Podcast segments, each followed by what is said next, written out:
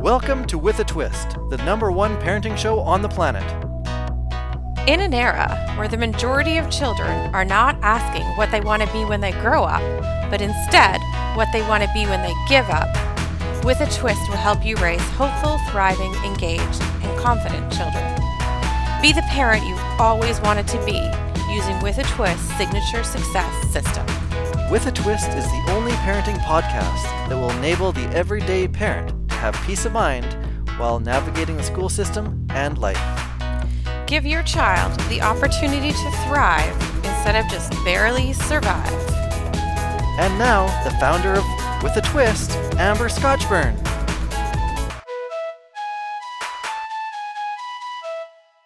Good morning, good afternoon, good evening, wherever you are around the world.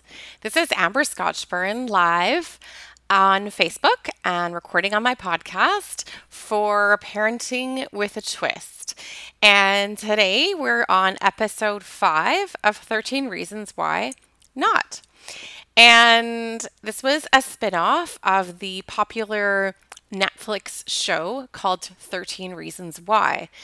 And I took it upon myself with my years of experience, as well as my reaching out to people and what I'm hearing back. Is that 13 Reasons Why was creating um, a sensation and was it good? Was it bad? Um, our take on it is that kids are going to be watching it, and because it's on Netflix, because it's so accessible. And so we are suggesting watching it, watching it eyes wide open and listening to our series if you're um, on podcast or watching it on Facebook, um, either live or just in the recorded pieces, to get some perspective on what's going on and what are some reasons why not that somebody would choose not to take their lives. So, quick recap on that 13 reasons why for those of you that may not know is a Netflix series about a girl named Hannah Baker who takes her life. It's a very graphic series in that they show her taking her life. They also show uh, two scenes of rape, and uh, there's alcohol abuse, there's bullying, there's cyberbullying, um, and the list goes on as to what is contained in that show. Our perspective is a little bit different than some of the school perspectives that are out there, um, at least in North America. The school perspectives have been suggesting not to watch it. Um, and our perspective is, like I mentioned, a little bit different in that we think children are already watching it. And we feel that let's educate ourselves about it so that we are going in, I call it, I call it eyes wide open or being informed is another way to say it.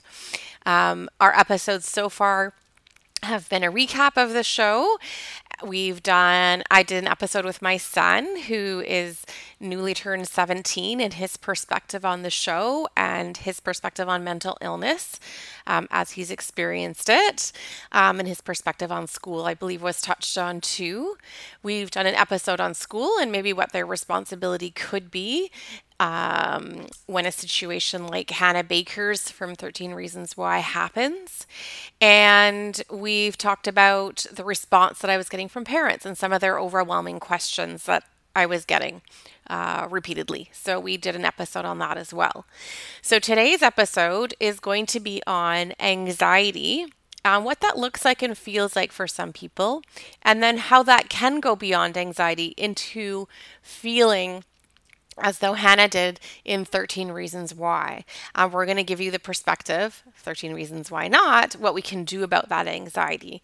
I'm coming at it from a couple different viewpoints. One being the fact that I am a parent, the second being the fact that I um, have had, oh goodness, I'd give away my age, I guess, like, uh, 20 years um, plus of working with parents, um, being a social worker, and then I was a teacher, and now I'm a tutor agency CEO.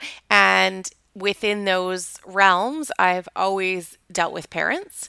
Um, being a parent myself has obviously offered a whole other layer, a whole other bunch of perspectives to that. Um, to that end, I wrote a parenting book this past year called Parenting with a Twist hence the Parenting with a Twist podcast name and Facebook Live name. Um, so that's what we're talking about today anxiety and, and what that looks like. And what I wanted to start with is basically that we, if you kind of picture a circle, so those of you that are on podcast, you can picture the circle. Those of you that are on Facebook, I'm just kind of holding my hands in a circle.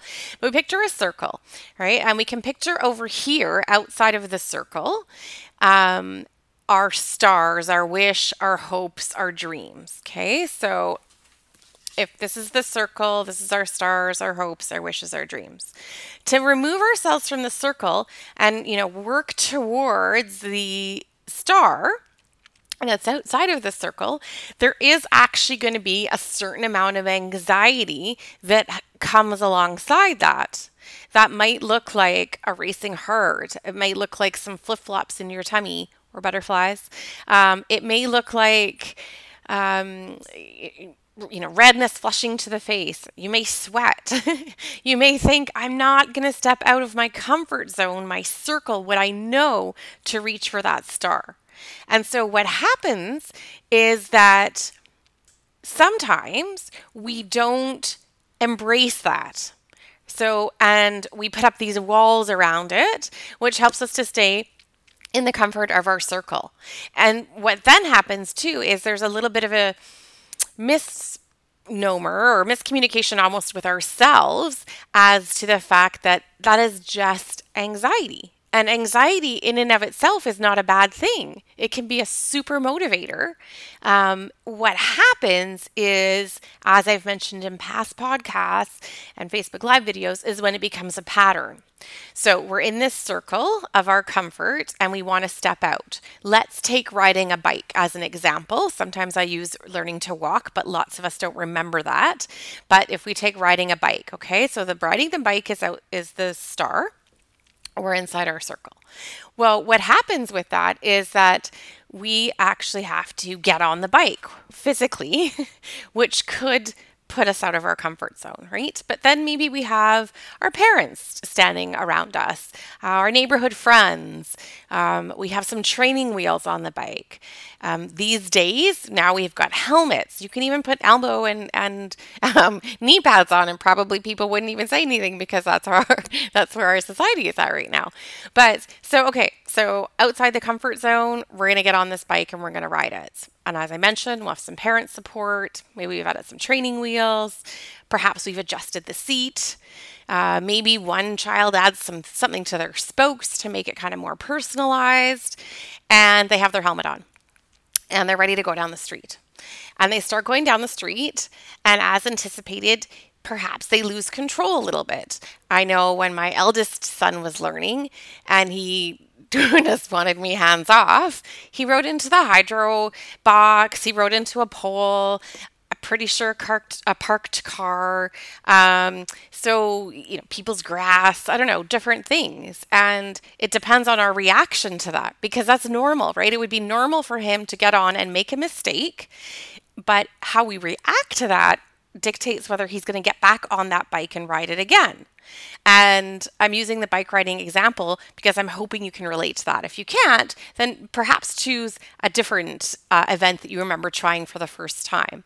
And again, an event that it doesn't just come to you naturally, you actually have to do it repeatedly to to get better at it or even to be able to do it sometimes in riding the case of riding a bike. So I want to introduce you to a concept called mistake. I've shared it perhaps in a past video or podcast, um, and I do it in all my workshops. But basically, it's a clapperboard if you think about that from the movies. And what happens in a movie is that, let's say the person has their idea, which is again that circle, and they're like, oh, I want to do create this movie. And over here, the star that we talked about at the beginning is the actual movie on the screen. Well, it doesn't just happen, right? There's lots of ups and downs for that movie to get to the screen. And there's lots of takes, lots of mistakes. So, spelling mistakes, M I S S space takes. and this is what I want you to think of and help teach your children to think of when they're going to try something new. This doesn't just have to be a child that has anxiety or has anxiety like behaviors, it could be for anybody. Um, but especially for somebody that you're noticing some anxiety behaviors where it's starting to stop what they want to do. So what happens is in that case is you're looking at it as a pattern right? So uh, anxiety is okay. Anxiety in and of itself is perfectly normal and okay. The racing heart the sweating when you're going to try something new or something you've been trying for a little bit and you haven't been successful at it anxiety is okay. We just don't want it to be a pattern and then it stops you from trying new things. So one of the techniques is a clapperboard. And um, for those of you that are on listening on the podcast, you won't be able to see this. But picture putting your um, left hand straight out, your right hand straight up, and kind of bringing them together and making a clap. So that's the sound you heard. And if you can do that either in your head or actually physically do it and you give your child that tool or yourself that tool that all right so i've tried something it wasn't successful the first time it was simply a take take one and and it might take two takes it might take a hundred takes it might take 10,000 takes right depending on what theories you read and who you read when you become an expert at something but it does take several takes. So your child imagine the world that they're in in terms of education. Um, coming from a teaching background, working with my tutoring kids, lots of times doing something not well at school is not praised. Um, I related in my book to imagine if your child got a test back or an essay back and it, and, and it wasn't a great mark, but what was on it was a happy face. And as they went through, whether it was a test or an essay or a project, they were highlighting all the amazing things that were done and then some constructive criticism in that what could have been done differently. But just like the person who was riding the bike, you don't call them off their bike and suggest everything that they did wrong and not give them the opportunity to ride the bike again you give them maybe you adjust their seat maybe you put training wheels on maybe you take training wheels off maybe you adjust their helmet because it was falling in their eyes.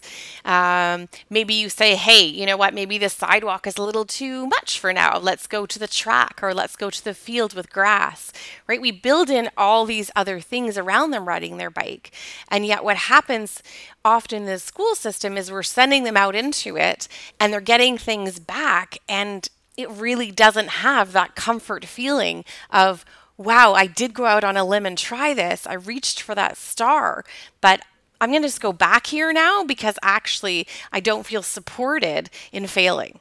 And that's what we need to come to. We need to teach our kids that it's totally okay to fail. I say to mine, fail early and fail often because the earlier you fail, the more I know what you don't know.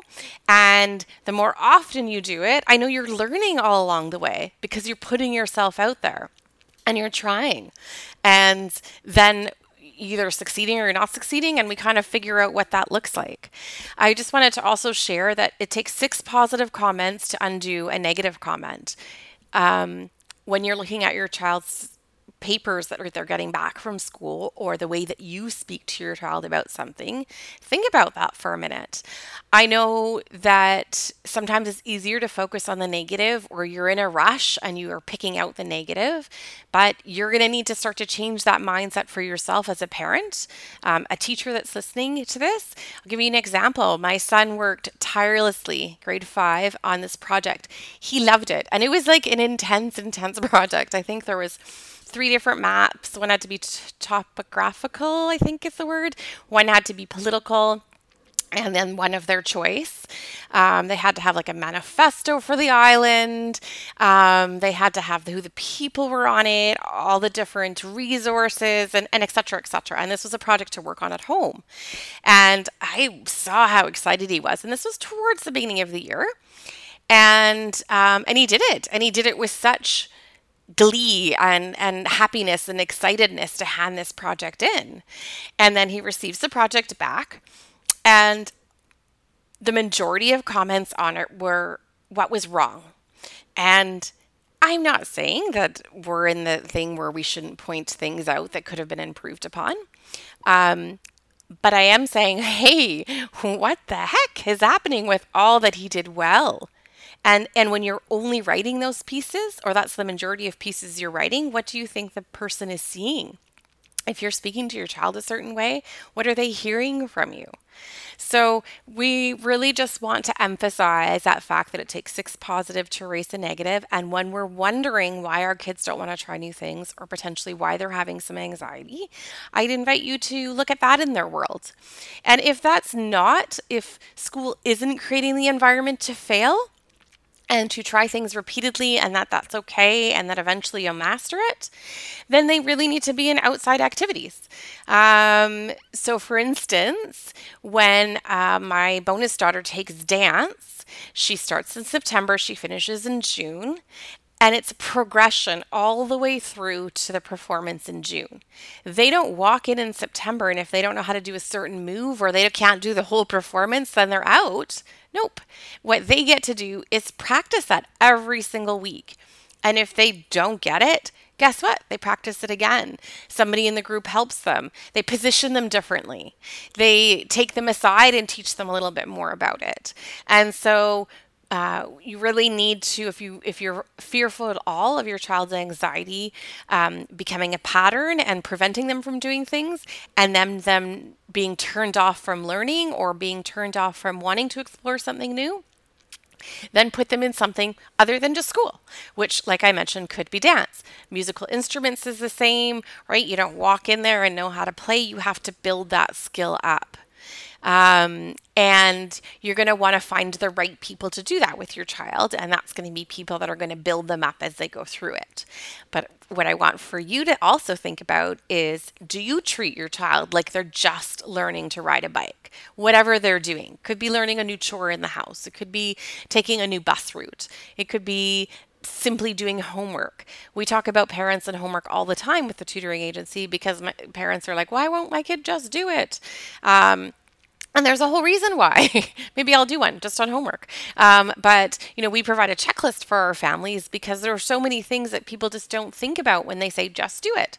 Some kids, they're going to be of that nature to sit down and do it, and they're going to know how to get organized. They're going to make sure they have had some water or something to drink, or they're going to be able to get up and do that and not be distracted and come back then there's other kids that aren't going to have that. But instead of saying, well, just do it, we never said to our kids, we'll just go pick up the bike and just do it. More likely not, we provided some aids to them and we helped them through that. The other suggestion I want to have for you is how long has it been since you've tried something new? Um, I sat at my bonus daughter's uh, performance, dance performance, two weeks ago now, and I was just like, I used to dance all the time and I miss it so much. So I've joined a hip hop dance class. Am I going to look silly at certain points? I'm sure. Uh, are there going to be certain moves that I'm pretty sure my body can't do at this point? Absolutely. But I'm going to keep going back because I want to try something new too. I want to put myself in that situation because I want to remember what those feelings are feeling like, whether it's the anxiety in the stomach, whether I'm sweating which will be one for me for sure. Uh, whether I think, oh, I don't think I can walk through that door. So, how often are you putting yourself in something new before just telling your kids, well, just do it? Well, how often do you just do it? I'm just going to hold up a mirror for those of you that are on my Facebook Live. For those of you that are on a podcast, you can just go look at a mirror after. But, you know, take a look in the mirror. What your children are experiencing are most likely going to be what um, you're showing them. So, actually, probably a better image of that would be myself looking in the mirror. I'm looking in the mirror at myself and I'm wondering, you know, Amber, have you tried something new recently? Um, when have you felt anxiety? What did you do about it? And that's the next key thing we want to talk about is sharing your stories with your kids. Um, although they may roll their eyes, um, although they may, you know, make some jokes or something like that, there's lots of studies and research that show that kids actually really want to hear your stories. They want you to be humanized as a parent or as a teacher. Somebody that's an adult in their world that humanizes them. It gives them connection. It helps them to understand. My grandfather passed away last week, um, and he was 97, and so he lived a great life. Um, but there's a lot of emotion around that. And so we were sitting around at the, time, at the table, the dinner table, this table actually, and we were talking about different stories about how my papa and mama, my grandparents, met, and um, just some, I don't know, we were just sharing stories. And, anyways, my partner got up, he got dressed for soccer, went to soccer, came back from soccer, and we were still sitting at the table sharing stories. Pretty much I was sharing, and they were asking a bunch of different questions. Um, and that's just an example. But, but why I'm giving you that example is because kids want to know, and not just because I'm saying it, but research and statistics say it too. And actually, they say uh, kids that do that are, are, are, much able, much more able to be social and understanding and empathetic of other people when they hear stories. So. Um, share stories with your kids about yourself, and it humanizes you, as I mentioned. The other thing, as I mentioned with the mirror, in case I missed that point, because I was so focused on, I'm like, what am I pointing the mirror at? And I was pointing it at my banister, but I meant to be pointing it at myself. But the other important thing is kids are modeling what you do. You are their mirror. They are your mirror. So when they're doing something and you're like, hmm, where did they get that from? Chances are they got it from you. So look at how you deal with anxiety. Look at how you deal with something new.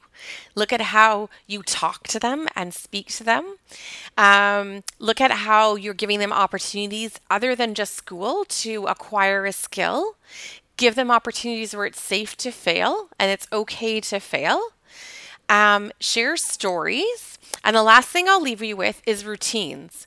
Kids, uh, especially high anxiety kids, or higher anxiety kids need routine. They need structure. They actually reduce their anxiety by having that. So, what do they need? They need uh, to know when they need to get out the door for school, they need to know what they need to have in their lunch bag. They need to know what their homework is. I'm not saying you need to do all of that stuff for them, but they need to know that. And kids that have higher anxiety that potentially would end up being like a Hannah Baker in 13 Reasons Why are actually the kids that need it more than, than the kids that, that don't um, have those uh, maybe depression issues or anxiety issues or concerns. And so sometimes what we think is, especially for parenting a teenager, we think, oh, let's not actually do that for them because we're sort of infringing on their personal space, or they may not think it's cool, or we're not going to be cool in their eyes, or whatever the case is. Giving them as much structure as possible is helping their anxiety and also setting them up for life because we all need those skills for life. So I hope you enjoyed today's today's uh, 13 Reasons Why Not episode. Um, I wanted to mention that on Wednesday in Facebook Live World, uh, we are going to be having a guest star with us, Laura Lee Rosano, who is the author of a series of books on addiction. And she um, is going to speak to us because in the 13 Reasons Why, there was quite a bit of information, um, or not information, there was quite a bit of scenes that had to do with addiction.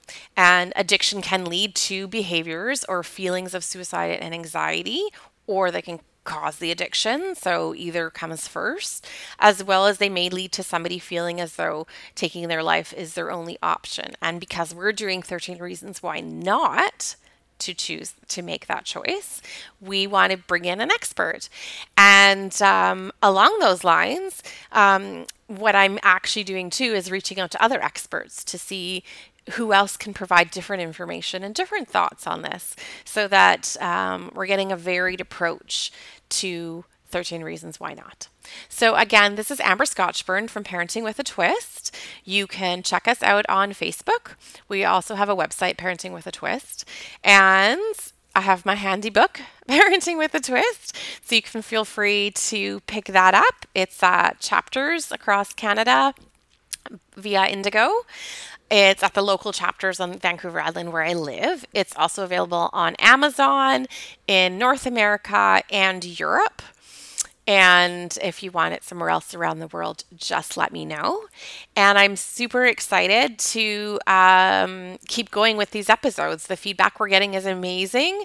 And we're hearing from parents that are now actually looking at how they parent a little bit differently, which is my hope. Um, we're hearing from kids that are saying, hey, thank you for that. And maybe I'm going to actually use it to talk to my parents. Um, and I've had some that are like, yeah, my sibling really needs this advice, so I'm going to pass it along to my parents so they can use it with them, which always makes me giggle because I do say to them, you know, once your parents start to use this stuff, they can use it on you too, not just on your sibling. So that's always a funny one. Um, and um, we're really grateful to be doing this and, and have you tuning in. So good morning, good afternoon, good evening, wherever you are around the world. This is Amber Scotchburn signing out from Parenting with a Twist.